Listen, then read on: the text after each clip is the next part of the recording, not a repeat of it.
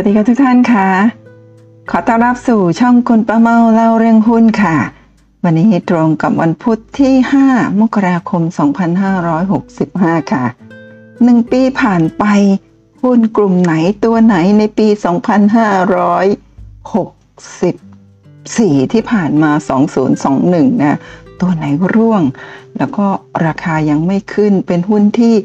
น่าสนใจหรือไม่นะคะในคลิปนี้คุณป้าเมาจะนำหุ้นทั้งหมดใน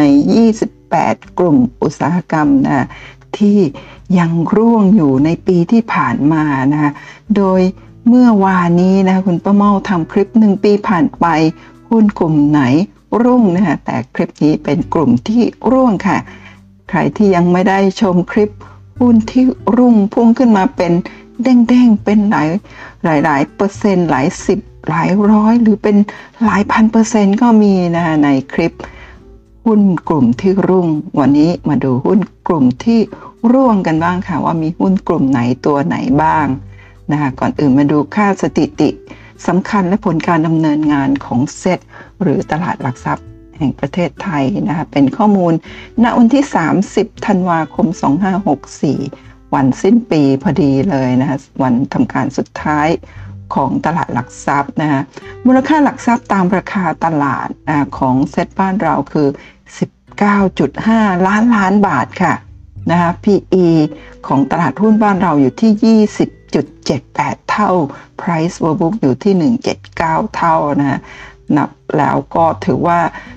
ราคาของทั้งตลาดในช่วงนี้ไม่ถือว่า ถูกนะค่อนไปทางแพงซะด้วยซ้ำเพราะว่ามีตลาดหุ้นต่างประเทศหลาย ๆ ประเทศนี่ค่า PE เนี่ยประมาณ 10 กว่าเท่าต้น ๆ เท่านั้นเองนะคะก็การลงทุนในตลาดหุ้นบ้านเรานะตอนนี้ก็น่าเป็นห่วงนิดนึงในแง่ว่าสมมติว่าผลประกอบการของหลาย ๆ บริษัทนะคะในไตรมาสสี่ที่กำลังจะประกาศภายใน สิ้นเดือนกุมภาพันธ์นี้ถ้าออกมาไม่ดีนะคะจะส่งผลให้ PE ยิ่งสูงกว่านี้ แต่ถ้าออกมาดีแน่นอน PE ก็จะต่ำลงนะคะแต่ก็ต้องหมายความว่าราคาของหุ้นส่วนใหญ่ก็ยังไม่ได้ขึ้นไปมากนักนั่นเองค่ะ อัตราเงินปันผลตอบแทนของทั้งตลาดนะเฉลี่ยอยู่ที่ประมาณ 2.10%นะคะแน่นอนจะมีหุ้นหลาย ๆ ตัวนะคะที่อาจจะมีเงินปันผล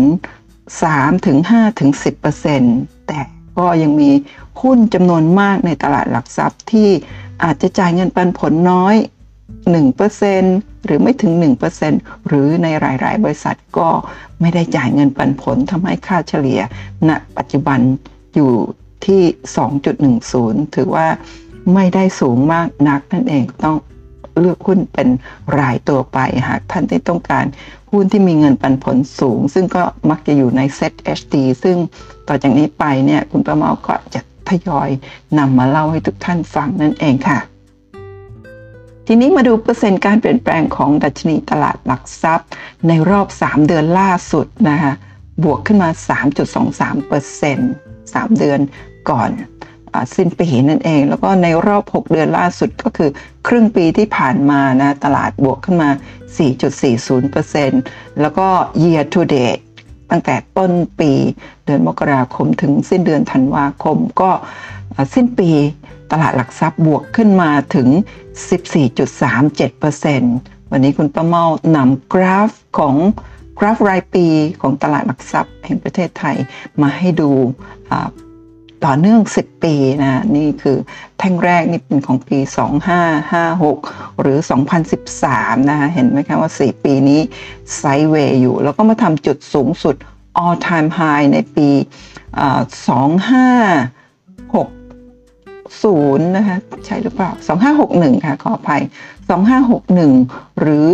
2010 18ขออภัย 2021 อ่าไม่ใช่สิ 2021 นี่ปีนี้ 2022 21 2018 ถูกแล้วทำ all time high ที่ 1,852 จุด และหลังจากนั้นก็เป็นขาลงนะโดยเฉพาะเมื่อปี 2563 หรือ 2019 นะคะก็ no 2563 หรือ 2020 นะคะก็เกิดวิกฤตโควิด -19 นะะเมื่อ 2 ปีที่แล้วเนี่ยทำให้ดัชนีตลาดหุ้นเนี่ยจาก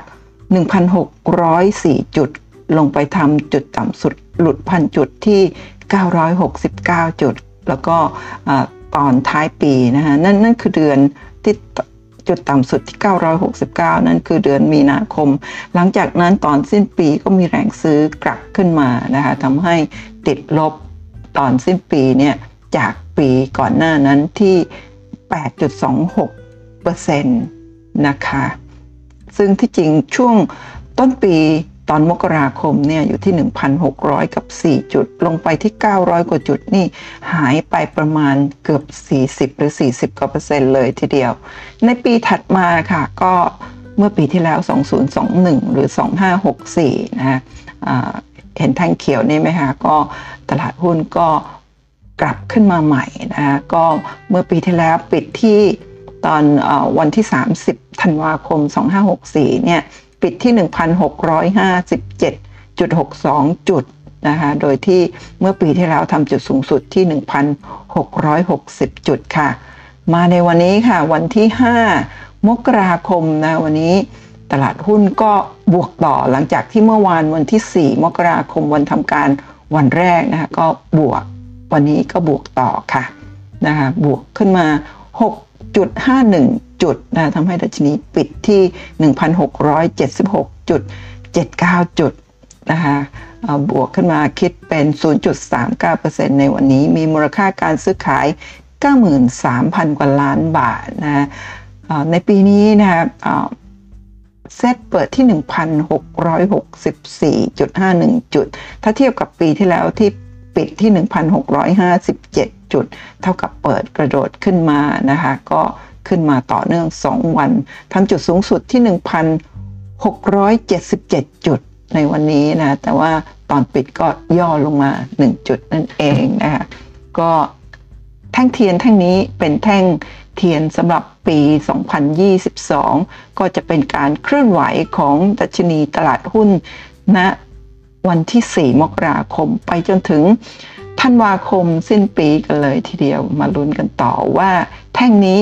จะเป็นแท่งสีเขียวยาวใหญ่ขึ้นไปเรื่อยๆ หรือจะไหลลงมาเป็นสีแดงแล้วลงมาต่ำกว่าปีที่แล้วหรือไม่ แต่ถ้าดูจากทรงกราฟแบบนี้เนี่ย สิปีที่ผ่านมาก็เป็นขาขึ้นมาโดยตลอดนั่นเองนะคะ ก็ลุ้นกันต่อค่ะ ว่าปีนี้จะเป็นอย่างไรกันบ้างนะคะ ทีนี้มาดู 28 กลุ่มธุรกิจกับผลตอบแทนนะ คุณประเมาจะเรียงลำดับจากติดลบน้อยที่สุด ไปจนถึงกลุ่มหุ้นที่ติดลบมากที่สุดค่ะ มาดูกันค่ะว่า 28 กลุ่ม ธุรกิจมีหุ้นตัวไหนติดลบมากน้อยอย่างไร เป็นรายละเอียดของหุ้นนะคะตั้งแต่มกราคมถึงธันวาคม 2564 ที่ผ่านมานั่นเองค่ะ เริ่มต้นด้วยกลุ่มที่ 1ลำดับที่ 1 นะกลุ่ม Steel ติดลบน้อยสุดก็คือบวกเยอะสุดนั่นเอง ซึ่งจะเป็นกลุ่มเดียวกับในคลิปก่อน แต่ว่าในคลิปก่อนเป็น Gainer นะคะแต่ในคลิปนี้จะเป็น Loser ทั้งหมดก็คือหุ้นที่ติดลบ ในกลุ่มต่างๆ นั่นเอง โดยที่กลุ่ม Steel หรือกลุ่มเหล็กในปีที่แล้วนะคะบวกขึ้นมาทั้งกลุ่มบวกขึ้นมาเยอะที่สุดเป็นอันดับที่ 1 บวกขึ้นมา 79.47%แล้วก็มีหุ้นที่เป็น gainer หลายตัวทีเดียวนั้นลองติดตามจากคลิปก่อนหน้านี้ แต่ในวันนี้เราจะมาดู loser ของกลุ่มที่บวกเยอะที่สุดปรากฏว่าไม่มีลูเซอร์ค่ะ เนื่องจาก เป็นกลุ่มที่บวกขึ้นมาเยอะ แล้วทุกตัวก็ขึ้นยกแผง จึงไม่มีตัวที่ติดลบเลยสำหรับกลุ่มเหล็กนั่นเอง มาดูกลุ่มที่ 2 กันค่ะ กลุ่ม professional นะคะก็คือกลุ่มบริการไม่ว่าจะเป็นบริการตัวเช่น Better World Green ที่เป็นพลังงานขยะ หรือโรงเรียนนานาชาติ SISB นะฮะกลุ่มต่างๆเหล่านั้นเป็นกลุ่มที่เป็นเกเนอร์แล้วก็ในหมวดในหมวดอุตสาหกรรมที่เป็น professional นะคะก็ไม่มีหุ้นตัวที่ติดลบเช่นเดียวกัน เพราะว่าเป็นบวกยกแผงยกกลุ่ม เนื่องจากว่าทั้งกลุ่มบวกขึ้นมา 53.54%นั่นเองค่ะ ทีนี้มาดูกลุ่มที่ 3 กันค่ะ กลุ่มแพคเกจิ้งนะคะทั้งกลุ่มบวกขึ้นมา 47.96%แน่นอนจะต้องมีหุ้นที่เป็นบวกขึ้นมาเยอะ ๆ มากก็ติดตามจากคลิปก่อนหน้านี้ แต่ในคลิปนี้มาดูกันว่า ถึงแม้ทั้งกลุ่มจะบวกขึ้นมาเยอะถึง 47.96%แต่ในกลุ่มนี้ก็ยังมีหุ้นที่เป็นลูเซอร์ค่ะที่ติดลบ นะประกอบด้วยหุ้น TPBI ติดลบถึง 25%ในขณะที่พักพวกเนี่ยบวกกันเยอะนะคะหุ้น AJ ค่ะ ติดลบ 14.98%ถ้าจำไม่ผิดมีหุ้น AJA น่าจะเป็นบริษัทในกลุ่มเดียวกันบวกขึ้นมาหลายร้อยเปอร์เซ็นต์นะน่าจะบวกเยอะสุดในกลุ่มแพคเกจิ้งแต่หุ้นตัวแม่เนี่ยกลับติดลบ 14.98%นะลองไปติดตามกันดูว่าทำไมหุ้นตัวแม่ถึงติดลบนะวันนี้คุณประเมานำหุ้นภาพรวมมาให้ดูถ้าท่านสนใจตัวไหน ต้องไปทำการบ้านต่อกันเลย ว่าติดลบขนาดนี้ ถ้าเป็นหุ้นที่ท่านรู้จักนะคะแล้วก็ไม่ได้ติดตามแล้วติดลบแบบนี้เนี่ยน่าสนใจเข้าไปดูไหมเผื่อจะได้ราคาถูกหรืออย่างไรนะคะนี่พูดภาพรวมคร่าว ๆสำหรับหุ้นทั้งหมดในคลิปนี้นั่นเองค่ะ หุ้นตัวต่อไปหุ้น TOPP นะคะท็อป P ไม่ทราบว่าอ่านว่าอย่างไร ติดลบอยู่ 14%หุ้น CSC ติดลบ 9%หุ้น S-Flex นะติดลบ 6%ค่ะ ต่อไปกลุ่มที่ 4 ICT นะคะทั้งกลุ่มบวกขึ้นมา 41.24%นะคะ ก็มีหุ้นที่ติดลบอยู่ 3 ตัวคือหุ้น ALT ติดลบ 26%หุ้น AMR ติดลบ 7.9%หุ้น Sky นะคะติดลบ 3%แต่ทั้งกลุ่มบวก 41%นั่นหมายความว่าทั้งกลุ่มเนี่ยบวกกันเยอะ แต่มี 3 ตัวนี้เท่านั้นเองที่ติดลบนั่นเองค่ะ กลุ่มที่ 5 กลุ่ม Paper ค่ะ บวกขึ้นมาถึง 39.53%นะคะหุ้นในกลุ่มนี้มี gainer ทั้งกลุ่มมีอยู่ตัวเดียวคือหุ้น UTP นะคะ ก็เท่ากับว่าหุ้น UTP เนี่ยมีอยู่ตัวเดียวก็บวกอยู่ตัวเดียว loser ก็ไม่มีเพราะทั้งกลุ่มมีอยู่ตัวเดียว นั่นเองค่ะ หุ้น UTP เนี่ยเป็นหุ้นกระดาษกระดาษลูกฟูกนะที่ใช้ในการทำแพคเกจิ้งซึ่งได้อานิสงจากวิกฤตครั้งนี้อย่างมากทำให้ราคาหุ้นพุ่งแรงมากนะจริงๆ ก่อนหน้านี้บวกเยอะกว่านี้นะคะน่าจะเป็น กือบเด้งนะตอนท้ายปีก็ย่อมาบวก 39%นั่นเองค่ะ ต่อไปกลุ่มที่ 6 ค่ะ construction นะคะทั้งกลุ่มบวกขึ้นมา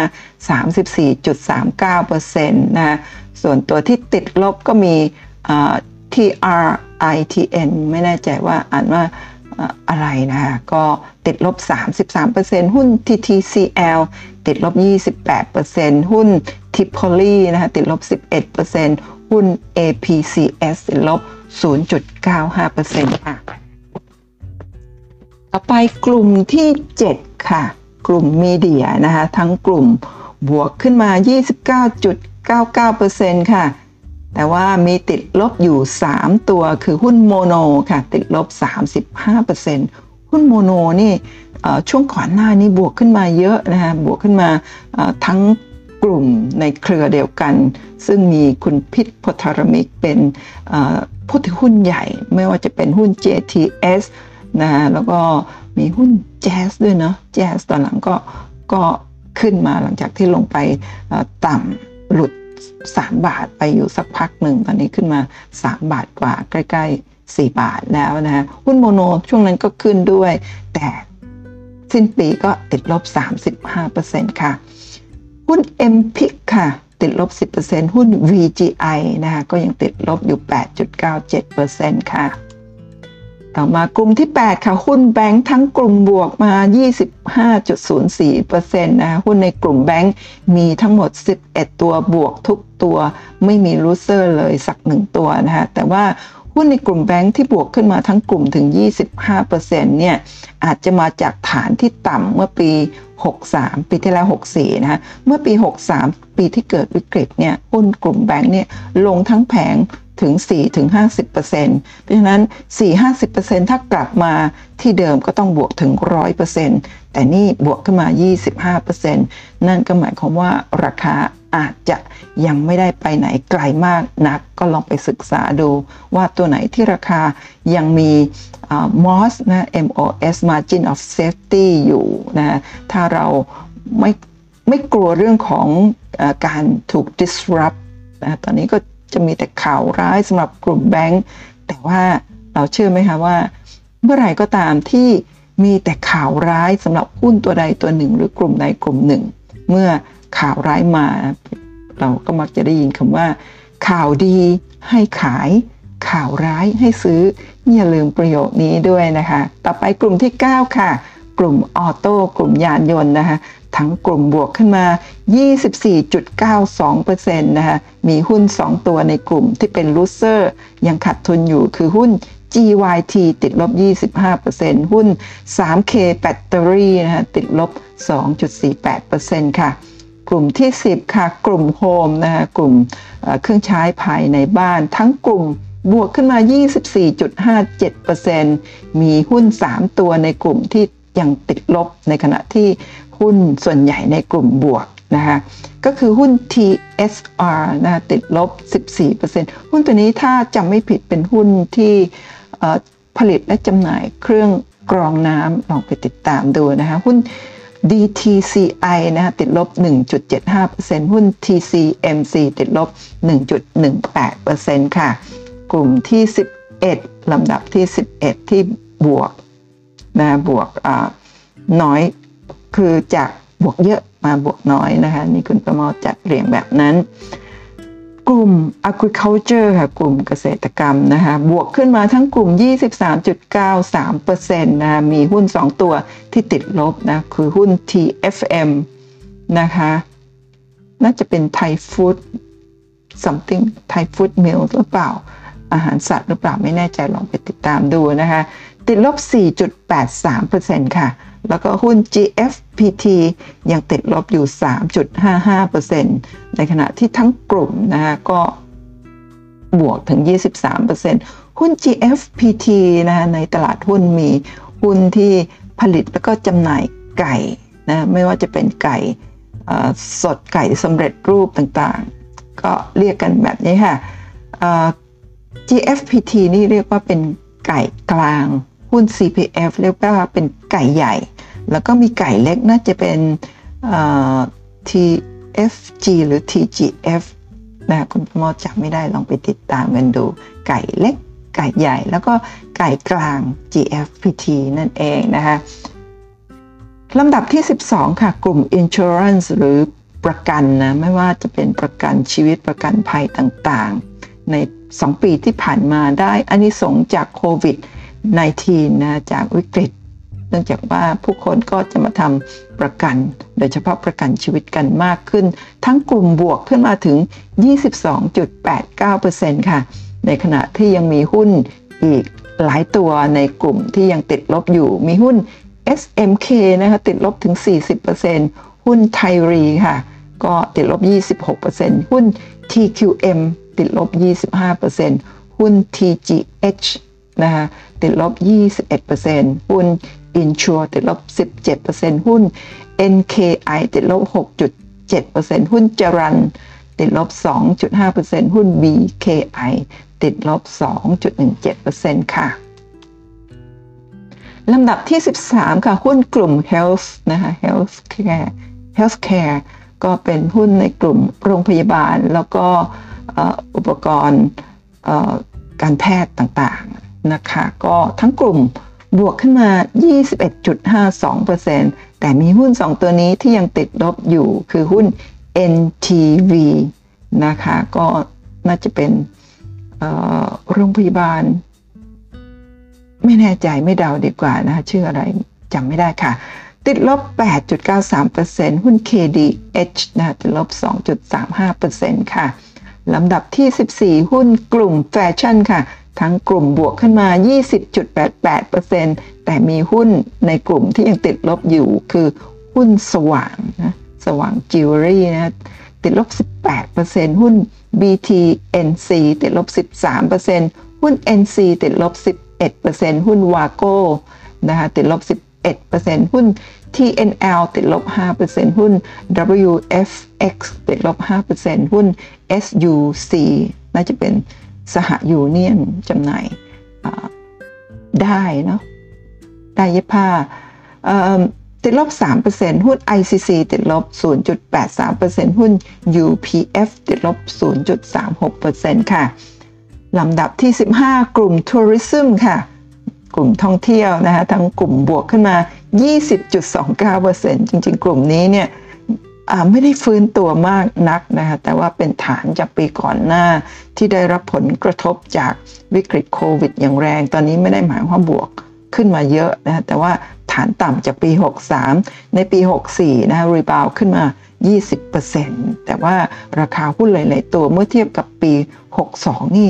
ยังไม่กลับไปที่เดิมเลยนะ ก็ลองไปศึกษาเป็นตัวตัวไป กลุ่มนี้มี 2 ตัวที่ยังติดลบอยู่ นอกนั้นบวกหมดนะคะ ติดลบ 23.93%คือหุ้นแมนดารินนะคะแมนดารินเป็นหุ้นโรงแรมแมนดาริน หุ้น CSR ติดลบ 2%ค่ะลำดับที่ 16 หุ้นกลุ่ม IMM นะคะ Industrial Machinery นะคะหุ้น Stark นะติดลบ 0.43%ค่ะลำดับที่ 17 หุ้นกลุ่ม Property ค่ะ ก็คือหุ้นกลุ่มอสังหาริมทรัพย์นะคะ ก็ทั้งกลุ่มบวกขึ้นมา 15.84%นะคะ มีหุ้นที่ยังติดลบนี่มี 2 หน้าอ๋อสองหน้า 11 ตัวคุณประมอนำหน้าที่ 2 มี 1 ตัวมาอยู่ในนี้ด้วย มีหุ้น Apex นะติดลบ 33%หุ้น Noble ติดลบ 24%หุ้นตัวนี้เซียนหงก็น่าจะเข้าไปซื้อนะไม่ทราบว่าขายไปแล้วหรือยังลองติดตามดูนะคะหุ้น CGD ติดลบ 18%หุ้น JCK ติดลบ 14%หุ้นอนันต์เร็วๆนี้น่าจะเพิ่มทุนนะหุ้นตัวนี้ติดลบ 10%หุ้น b l a n d ค่ะ ติดลบ 10%หุ้น ASW ติดลบ 8%หุ้น FPT ติดลบ 3%หุ้น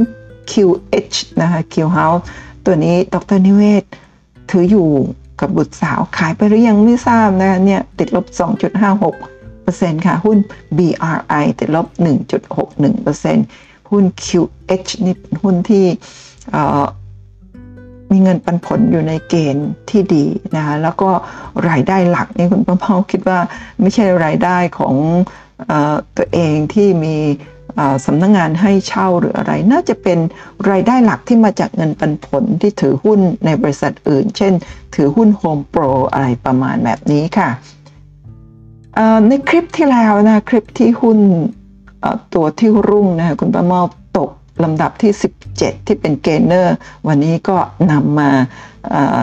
มาซ่อมให้ในคลิปนี้นะคะในคลิปนี้เนี่ยลำดับที่ 17 พูดกลุ่มลูเซอร์ไปแล้ว ทีนี้ก็มาพูดถึงกลุ่ม property เหมือนเดิมที่ทั้งกลุ่มบวกมา 15%เนี่ยบวกมาจากหุ้นต่างๆ เหล่านี้ คุณป้าเมาขอนำทั้งหมด 5 หน้านะคะเกือบเกือบ 40 กว่าตัวเกือบ 50 ตัวในกลุ่ม มาเล่าให้ฟังทั้งหมด เพราะว่ากลุ่มนี้เนี่ยน่าจะเป็นหุ้นในกลุ่มที่นักลงทุนเนี่ยให้ความสนใจกันเยอะ แล้วก็ในสองในหลายปีนะไม่ใช่ 2 ปีเลยล่ะ ก่อนหน้าวิกฤตโควิด -19 ก็เป็นหุ้นกลุ่มที่ได้รับผลกระทบค่อนข้างเยอะจากการที่เศรษฐกิจซึมลงในช่วง 3-4 ปีที่ผ่านมา แล้วก็โดยเฉพาะนักท่องเที่ยวจีนไม่ได้เข้ามานะก็ทำให้ กลุ่มอสังหาริมทรัพย์บ้านเราก็ซบเซามา ตอนนี้ในปีที่ผ่านมาก็ได้เวลาที่กลุ่มนี้บวกขึ้นมา 15%ลองมาดูกลุ่มตัวที่บวกขึ้นเยอะๆเนี่ยการที่เขาบวกขึ้นมาเยอะๆเนี่ยบวกขึ้นมาจริง ๆ หรือไม่หรือว่าบวกจากฐานของปี 63 ที่ยังต่ำอยู่นะคะก็ท่านใดที่เป็นมีหุ้นอยู่หรือสนใจต้องไปทำการบ้านต่อนะคะหุ้นที่ ปรับตัวขึ้นสูงที่สุดในปี 2564 ที่ผ่านมาในกลุ่มอสังหาริมทรัพย์ คือหุ้นวิน บวกขึ้นมาถึง 291%หุ้นนุสานะนุสาสิริ หรือหุ้นเป่าบุญจินในอดีตนะคะบวกขึ้นมา 279%หุ้น AQ ค่ะ บวกขึ้นมา 200%จาก 1 สตางค์มา 3 สตางค์อะไรประมาณนี้ แล้วตอนนี้มีการจ่าย มีการแจก warrant หุ้นณุศาก็แจก warrant สองตัวนี้ หุ้น J ค่ะบวกขึ้นมา 175%หุ้นปรีชาบวก 122%หุ้น SF บวก 120%นะคะเอ้หุ้น SF นี่บางทีคุณเพราะว่าถ้าจำสับสนขออภัยนะ น่าจะเป็นหุ้นที่ทางเมเจอร์ซึ่งเป็นผู้ถือหุ้นใหญ่ ขายให้กับกลุ่มเซ็นทรัลหรือเปล่าลองติดตามดูนะคะบวกขึ้นมาถึง 120%หุ้น SA บวกขึ้นมา 115%หุ้น NCH บวก 112%หุ้น CMC บวก 99%หุ้น Richie บวก 89%ค่ะหุ้น Ever บวก 86%หุ้น CI บวก 77% Samco บวก 60% Siri บวก 56% RML บวก 51% r o j a n a บวก 48% Ori บวก 45% U ค่ะ U City นะคะบวก 41% PF Property Perfect หรือเปล่าเนี่ยบวก 41%หุ้นปรินบวก 36%อมตะ V เวียดนามนะคะ31% Brock บวก 30 UV บวก 28 S บวก 27% AP บวก 24 Lalin Property บวก 23 E Star บวก 21 SC บวก21 MJD บวก21 NVD บวก 20%ค่ะ หุ้นอมตะบวก 20%หุ้นแพลตแพลตินัมบวก 18 เซนาบวก 16 WHAY นะครับบวก 12 CPN บวก 12 NNCL บวก 11 สุภาลัยบวก 10 LH บวก 9 MBK มาบนครองบวก 6 LPN นะคะบวก 5%ค่ะ หุ้นพินค่ะ บวก 5% PSH นะปรึกษา Real Estate นะคะกรุ๊ปบวก 5%หุ้น A นะคะอาริยา บวก 3% AWC บวก 1.26%หุ้น G Land บวก 0.93%ค่ะลำดับที่ 18 ค่ะหุ้นหุ้นในกลุ่ม Finance นะคะทั้งกลุ่มบวกขึ้นมา 15.02%ค่ะ มีหุ้นที่ยังติดลบอยู่ในขณะที่ตัวอื่นบวกนะคะก็คือหุ้น GL ติดลบ 35%ค่ะ หุ้น GL นี่กรุ๊ปลิสซิ่งประมาณนี้นะคะตัวนี้ตอนนี้น่าจะถูกถูกแขวนไม่ให้กะไม่ให้ซื้อขายถูกออกไปฟื้นฟูกิจการนะหุ้นตัวนี้นี่ทำให้นักลงทุนเสียหายมาก จากราคาไม่กี่บาทหลักหน่วย ขึ้นไปถึง 7-80 บาท แล้วก็ทุบลงมาตอนก่อนที่จะออกจากตลาดไปน่าจะอยู่ที่ 3-4 บาทเท่านั้นเอง น่าจะทำให้เสียหายกันถึง 8-90 90 กว่าเปอร์เซ็นต์เลยทีเดียว ถ้าใครไปซื้อที่จุดสูงสุดที่ประมาณ 70 กว่าบาท แล้วก็ตอนก่อนออกจากตลาดไปนี่น่าจะอยู่ที่ประมาณ 3-4 บาทเท่านั้นเองค่ะหุ้น S11 นะคะติดลบ 18%หุ้นติดล้อค่ะ เข้ามาใหม่ปีที่แล้ว IPL นะเออ I IPO ค่ะ หุ้นตัวนี้เนี่ยทำให้นักลงทุนผิดหวังกันตามๆกันตอนที่จองจอง IPO นะที่ 36 บาท ปรากฏว่าจองไปแล้วไม่ได้รับสิทธิ์นะคะก็น่าจะประมาณ 90กว่าเปอร์เซ็นต์ของนักลงทุนที่จองไม่ได้สิทธิ์ ที่ 36 บาท แล้วก็ในช่วงเร็วๆนี้ตอนสิ้นปีเนี่ยน่าจะลงมาต่ำจองไปเรียบร้อยแล้ว แต่ก่อนต่ำจองน่าจะขึ้นไปสูงถึงอืมห้าหกสิบบาทหรือเปล่า คุณประเมาจำไม่ไม่ค่อยได้นะคะ ตอนนี้เป็นราคาที่อยู่ใกล้จองน่าจะ 36 37 บาทแถวๆนี้ หุ้นอีออนส์ค่ะ ติดลบ 7%เมื่อกี้หุ้นติดล้อติดลบ 17%ตั้งแต่ต้นปีถึงปลายปีนะคะ หุ้น ซีขออภัยค่ะเคคาร์นะติดลบ 7%หุ้นสวัสด์ติดลบ 6%หุ้น b f i t ติดลบ 4%หุ้นแบมค่ะ ติดลบ 3%หุ้น KTC ติดลบ 2%หุ้น MTC ติดลบ 1.67%ค่ะ ต่อมาลำดับที่ 19 หุ้นในกลุ่ม Commerce ค่ะค่ะปลีกนะทั้งกลุ่ม บวกขึ้นมาถึง 10.34%แต่มีหุ้นที่ยังติดลบอยู่คือหุ้น COL นะติดลบ 29%หุ้น BJC Berry Sugar ติดลบ 10%หุ้น MC นะคะ MAC ติดลบ 8%หุ้น Kmart ค่ะ ติดลบ 7%หุ้น Kmart นี่จ่ายเงินปันผลดีนะคะอ่าน่าจะเกือบทุกไตรมาสเลยทีเดียวนะคะหุ้น Beauty ค่ะ หุ้นตัวนี้ก็เป็นหุ้นอีกตัวหนึ่งที่คล้ายๆ กับหุ้น GL เมื่อกี้นะตัวนี้ทำให้ทั้งนักลงทุนกองทุนสถาบันนี่เสียหายกันเยอะมากในช่วง3 2 3 ปีที่ผ่านมานะราคาจะไม่กี่บาทหลัก 1-2 บาท ลากขึ้นไปถึง 20 กว่าบาทขึ้นไปถึงประมาณน่าจะ2,000 2,000เปอร์เซ็นต์แล้วก็จาก 20 กว่าบาทกับ 30 บาท ตอนนี้อยู่ที่ประมาณ 1 บาท 50 กว่าสตางค์เท่านั้นเองนะเวลาที่หุ้นขึ้นไปสูงสุดแล้วลงมาเยอะๆเนี่ยได้เวลาเข้าซื้อหรือไม่เราต้องศึกษาพื้นฐานดีๆ ค่ะ หุ้นบิวตี้ในปีที่ผ่านมายังติดลบอยู่ที่ 4%หุ้น SPC ติดลบ 2%หุ้น SPI ติดลบ 1%ค่ะลำดับที่ 20 ค่ะ หุ้นกลุ่มฟู้ด กลุ่มอาหารนะคะทั้งกลุ่มบวกขึ้นมา 9.53%ค่ะ มีตัวที่ติดลบคือ WR ติดลบ 30% TKN ค่ะ เท่าแก่น้อยติดลบ 26%หุ้น SSC นะติดลบ 22%สอขอนนะคะสอขอนแก่นติดลบ 10%หุ้น TVO นะน้ำมันพืชตราอางุ่น ติดลบ 8%หุ้น SFP ติดลบ 7%หุ้น CPF ค่ะ ไก่ใหญ่นะคะยังติดลบอยู่ 7.69%หุ้น OSP ค่ะ โอสถสภาเต็กเฮงอยู่นะติดลบ 3%ลำดับที่ 21 กลุ่ม Conmat ค่ะ Construction Material นะคะหุ้นในกลุ่มวัสดุก่อสร้างนะคะทั้งกลุ่มบวกขึ้นมา 7.68%แต่ว่ายังมี 4 ตัวนี้ที่ไม่ได้บวกตามกลุ่มนะคะคือหุ้น RCI ติดลบ 23%หุ้น Steak นะคะ Stitch หรือยังไงอ่านออกเสียงไม่แน่ใจ ติดลบ 19%หุ้นตัวนี้น่าจะเป็นหุ้นน้องใหม่ IPO เป็นหุ้นในเครือของ s t e k หรือว่าชิโนไทย นั่นเองน่าจะเป็น IPO เข้ามาในปีที่ผ่านมา ถ้าจำไม่ผิดติดลบ 19%หุ้น TVO ค่ะ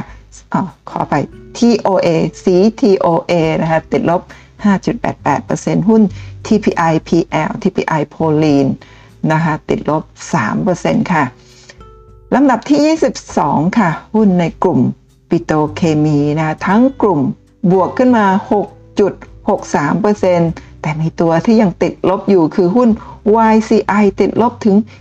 47%ค่ะ ติดลบเยอะแบบน่าสนใจ แต่เป็นหุ้นอะไรนี่ตัวนี้คุณประมอไม่รู้จัก ถ้าท่านเห็นว่ามีส่วนลดเยอะ ลองไปศึกษาทำกันบ้านดีๆ แต่บ่อยครั้งหุ้นที่ติดลบเยอะๆ คือหุ้นที่มีปัญหาลอง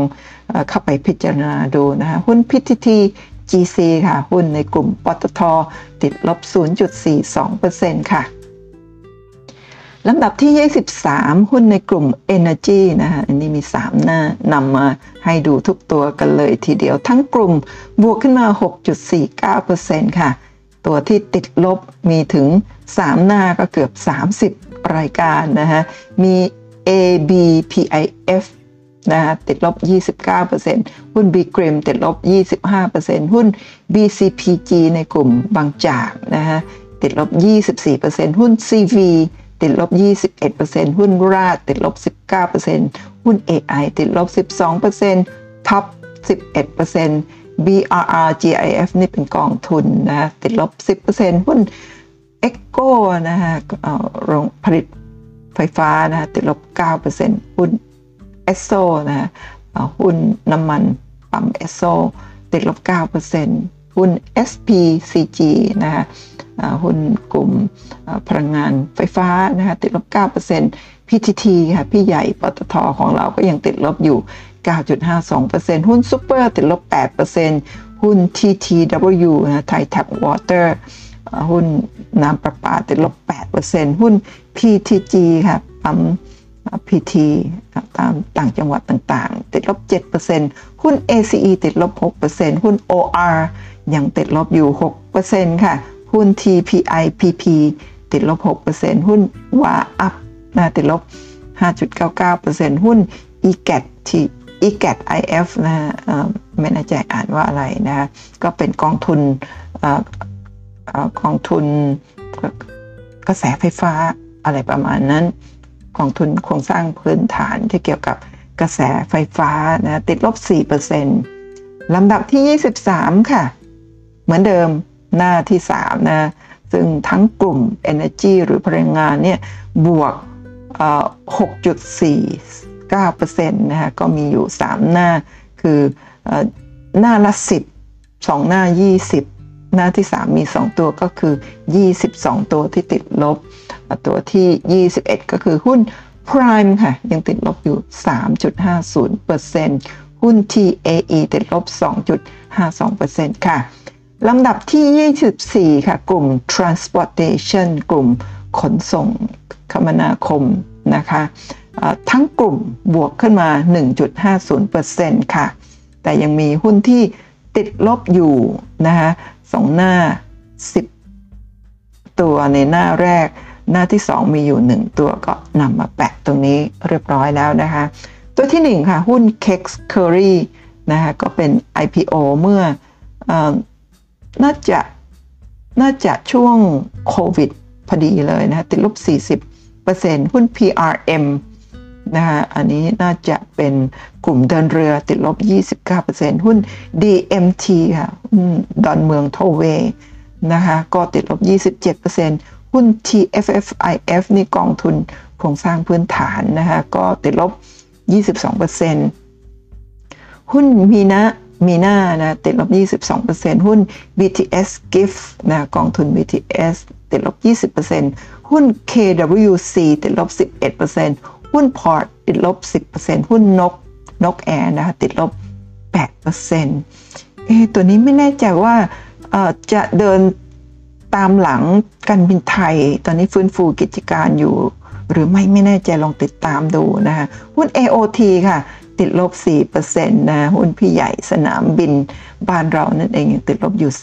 4%ในปีที่แล้ว สุดท้ายคือหุ้น BTS ค่ะ หุ้นรถไฟฟ้านะติดลบ 1%ค่ะลำดับที่ 25 กลุ่ม PF Property Fund and REITs กอง REITs ต่างๆนะฮะทั้งกลุ่มติดลบอยู่ 0.23%ยังมีหุ้นที่ติดลบนะเยอะๆนะในในส่วนที่เป็นเกนเนอร์เนี่ยมีบางตัวที่บวกขึ้นมาแล้ว แต่ตัวที่ยังไม่บวกยังติดลบอยู่เพราะว่ากลุ่มต่างๆ เหล่านี้ซึ่งเป็น กองทุนที่เป็นสถานที่ต่างๆ ให้เช่านะคะเรียกว่าอสังหาริมทรัพย์ต่างๆ ให้เช่าให้เช่าแล้วก็ให้ก็ประมาณนี้ค่ะรายได้มาจากการเช่านะคะก็ประกอบด้วย TP Prime T Prime นะติดลบ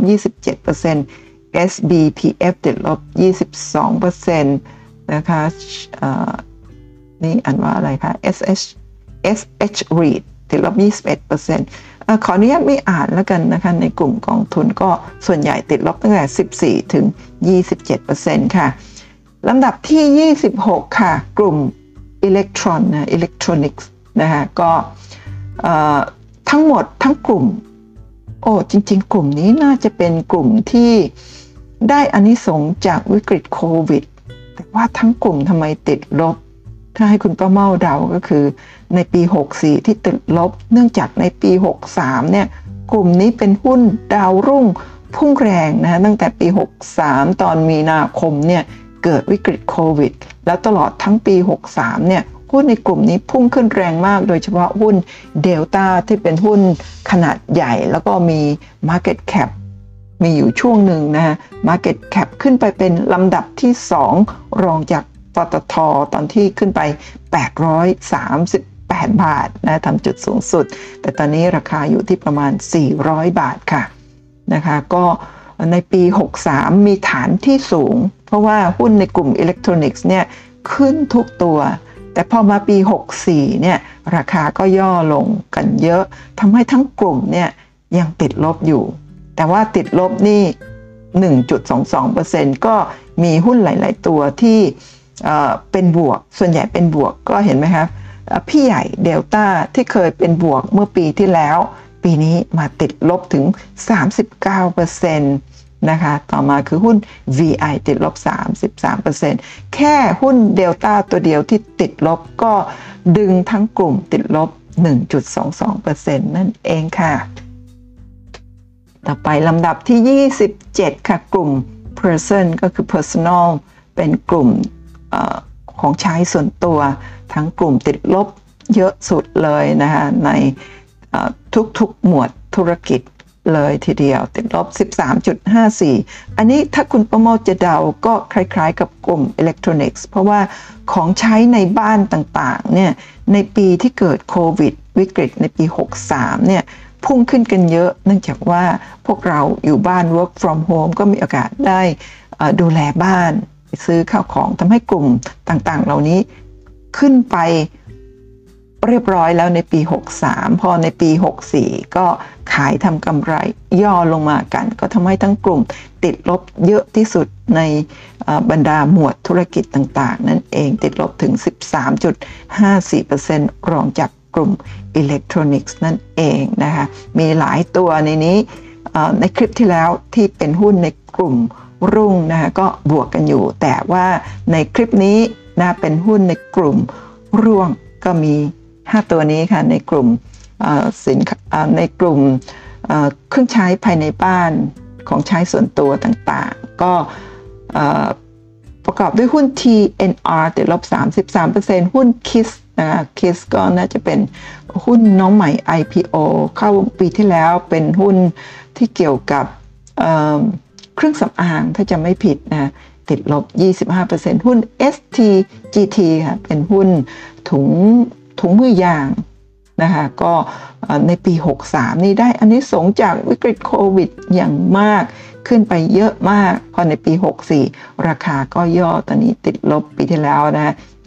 22%หุ้นดีดีดีค่ะเป็นหุ้นดูเดย์ครีมก็ยังติดลบอยู่ 4.92% หุ้น JCT ติดลบ 1.54%ค่ะ มีจริง ๆ แล้วมีหุ้นหลาย ๆ ตัวที่ติดลบเยอะ ๆ ติดลบหนัก ๆ เป็นหุ้นที่น่าสนใจเข้าไปศึกษาดูอย่างมาก เพราะเท่ากับท่านมีส่วนลดนะคะเยอะมาก เวลาที่เขาลดลงเนี่ยอาจจะเป็นการลดชั่วคราว หรือ ลดถาวรก็ต้องเข้าไปศึกษาดูทั้งงบการเงินพื้นฐานต่างๆ แล้วก็อย่าลืมเข้าไปดูกราฟกันด้วยนะคะสำหรับท่านที่ดูกราฟเป็นเห็นแนวโน้มต่างๆ นี่ชัดเจนมากนะคะก็ท่านที่ยังไม่เป็นไม่เป็นไรค่ะ เดี๋ยวคุณประเมาจะมีคอร์สนะสอนอ่านกราฟ ศึกษาเรื่องของกราฟนะก็ มีความรู้เรื่องกราฟ เราก็จะได้เปรียบนักลงทุนอีกจำนวนมากที่ไม่มีความรู้เรื่องของการอ่านวิเคราะห์ ดูแนวโน้มของราคาหุ้นผ่านกราฟนั่นเองค่ะ แล้วก็ลำดับที่ 28 ค่ะ กลุ่ม Mine หรือว่ากลุ่มแร่ธาตุต่างๆ เหมืองแร่ ซึ่งปัจจุบันนี้เนี่ยไม่มีหุ้นสักตัวหนึ่งในกลุ่มนี้แล้วนะคะไม่ว่าจะเป็นลูเซอร์หรือ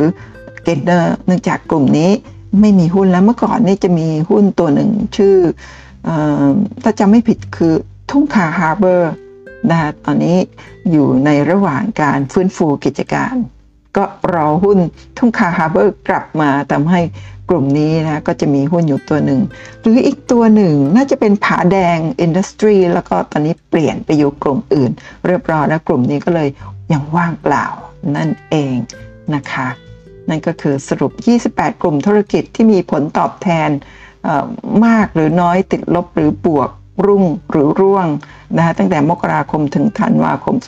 2564 อันนี้ก็เป็นภาพเดียวกับที่คุณป้าเมาใช้ในคลิปหุ้นกลุ่มรุ่งนะคะเพราะว่า 28 ธุรกิจเนี่ยเป็นผลตอบแทน ก็จะไม่แยกว่ารุ่งหรือร่วงนะคะก็เรียงตามลำดับรุ่งก็คือหุ้นกลุ่มเหล็กบวก 9%หุ้นกลุ่ม professional service นะคะบวก 53%หุ้น packaging บวก 47%หุ้นในกลุ่ม ICT บวก 41%กลุ่ม Paper บวก 39%กลุ่ม Construction นะคะก็คือก่อสร้างบวก 34%กลุ่มมีเดียบวก 29%กลุ่มแบงก์บวก 25%กลุ่มออโต้ยานยนต์บวก 24%กลุ่มโฮมของใช้ภายในบ้านบวก 24% หุ้นกลุ่ม agriculture เกษตรนะคะบวก 23%หุ้น insurance นะคะประกันบวก 22% Health นะกลุ่มโรงพยาบาลบวก 21%หุ้นแฟชั่นบวก 20%หุ้นกลุ่ม Tourism ท่องเที่ยวบวก 20%หุ้นกลุ่ม IMM uh, Industrial Machine นะฮะหุ้นกลุ่มเครื่องจักรอุตสาหกรรมบวก 16%หุ้น Property นะก็กลุ่มอสังหาริมทรัพย์ทั้งกลุ่มบวก 15%หุ้น กลุ่ม Finance บวก 15%กลุ่ม Commerce ค้าปลีกบวก 10%หุ้นกลุ่ม Food หรืออาหารบวก 9.53%หุ้นในกลุ่ม Construction Material ทั้งกลุ่มบวก 7%หุ้นปิโตเพกกลุ่มปิโตเคมีบวก 6%กลุ่ม Energy พลังงานนะบวก 6%กลุ่ม Transportation บวก 1.5%กลุ่ม property fund and REIT นะคะกอง REIT ก็ติดลบ 0.23%กลุ่ม electronics ติดลบ 1.22%แล้วก็กลุ่ม personal ก็คือของใช้ส่วนตัว ติดลบเยอะสุด 13.54%นั่นเองค่ะ ท่านที่สนใจศึกษาเรื่องกราฟ ซึ่งคุณประเมาเชื่อว่าอ่านกราฟเป็นเห็นทางรวยนะคะ ลงทะเบียนฟรีเรียนกราฟเทคนิคขั้นพื้นฐาน 2นะคะเรียนผ่านซูมประมาณกลางปีหรืออาจจะเป็นปลายปีนี้ 2565 นะคะท่านที่เป็นเพื่อนใน Line กับคุณประเมา Line Official นะคะเรียนพิมพ์คำว่าเรียนกราฟฟรี 2 พิมพ์ติดกันแบบนี้นะคะก็จะได้ข้อมูลนะคะว่าจะกำหนดวันลงทะเบียนเมื่อไหร่รับ 100 ท่านเรียนฟรีเหมือนกับ ครั้งที่ 1 แต่ครั้งนี้คุณประมอจะไม่ทำให้หลายท่านผิดหวังเพราะตอนนั้นเปิดลงทะเบียนโดยที่ตอนนั้นเป็นครั้งแรกยังไม่มีประสบการณ์ มีประมาณ 900 กว่าท่านลงทะเบียนมา แต่คุณประมอรับได้เพียง 100ทำให้อีก 800 กว่าท่านนี่ผิดหวังก็ต้องขออภัยครั้งนี้เนี่ยจะลงทะเบียนแล้วก็พอครบร้อยคนปุ๊บก็ ปิดลงทะเบียนนะจะได้มั่นใจว่าท่านได้เข้าห้องเรียนเรียนฟรีแน่นอนนะคะแต่ว่าในระหว่างนี้ค่ะ คุณประเมาก็มีจัดสอนสดผ่านซูมครั้งที่ 4 ในวันอาทิตย์ที่ 9 มกราคมนี้เวลาหนึ่งทุ่มนะคะ เรียนกราฟง่ายๆ สไตล์คุณประเมาครั้งที่ 4 ค่ะ ครั้งที่ 1 ก็ฟรี ครั้งที่ 2 3 นี่มีค่าลงทะเบียนนะคะ ค่าลงทะเบียนเนี่ย ก็ไม่มากเดี๋ยววัตถุประสงค์ของการเรียนกราฟนะเพื่อที่จะทำให้ทุกท่านสามารถอ่านข้อมูลในหน้านี้ได้เป็นเบื้องต้นนะคะแล้วหลังจากนั้นเนี่ยเราก็จะเจาะลึกในทุกๆ แง่มุมของกราฟนะการตีเส้นแนวโน้ม แนวรับแนวต้านนะหุ้นตัวไหนซื้อมากไปขายมากไปแพงไปถูกไป ตอนนี้อยู่ในเทรนขาขึ้นขาลงไซเวย์ต่างๆ เหล่านี้เราจะได้เรียนกันนะหลายท่านสงสัยว่าไม่ได้เรียนครั้งที่ 1 2 3 จะมาเรียนครั้งที่ 4 รู้เรื่องไหมรู้เรื่องค่ะ เพราะว่าในแต่ละรอบที่เปิดเรียนกันนะคะก็จะเป็นเรื่องราวใหม่ๆ แล้วก็หากพูดถึงเรื่องราวไหนๆ ที่คุณป้าเมาเล่าไปแล้วในรอบที่ 1 2 3 4 ก็จะมีการทบทวนนะทบทวนกัน จะได้เป็นการเน้นย้ำนะคะให้ทุกท่านไม่ต้องกลับไปอ่านตำราอ่านหนังสือ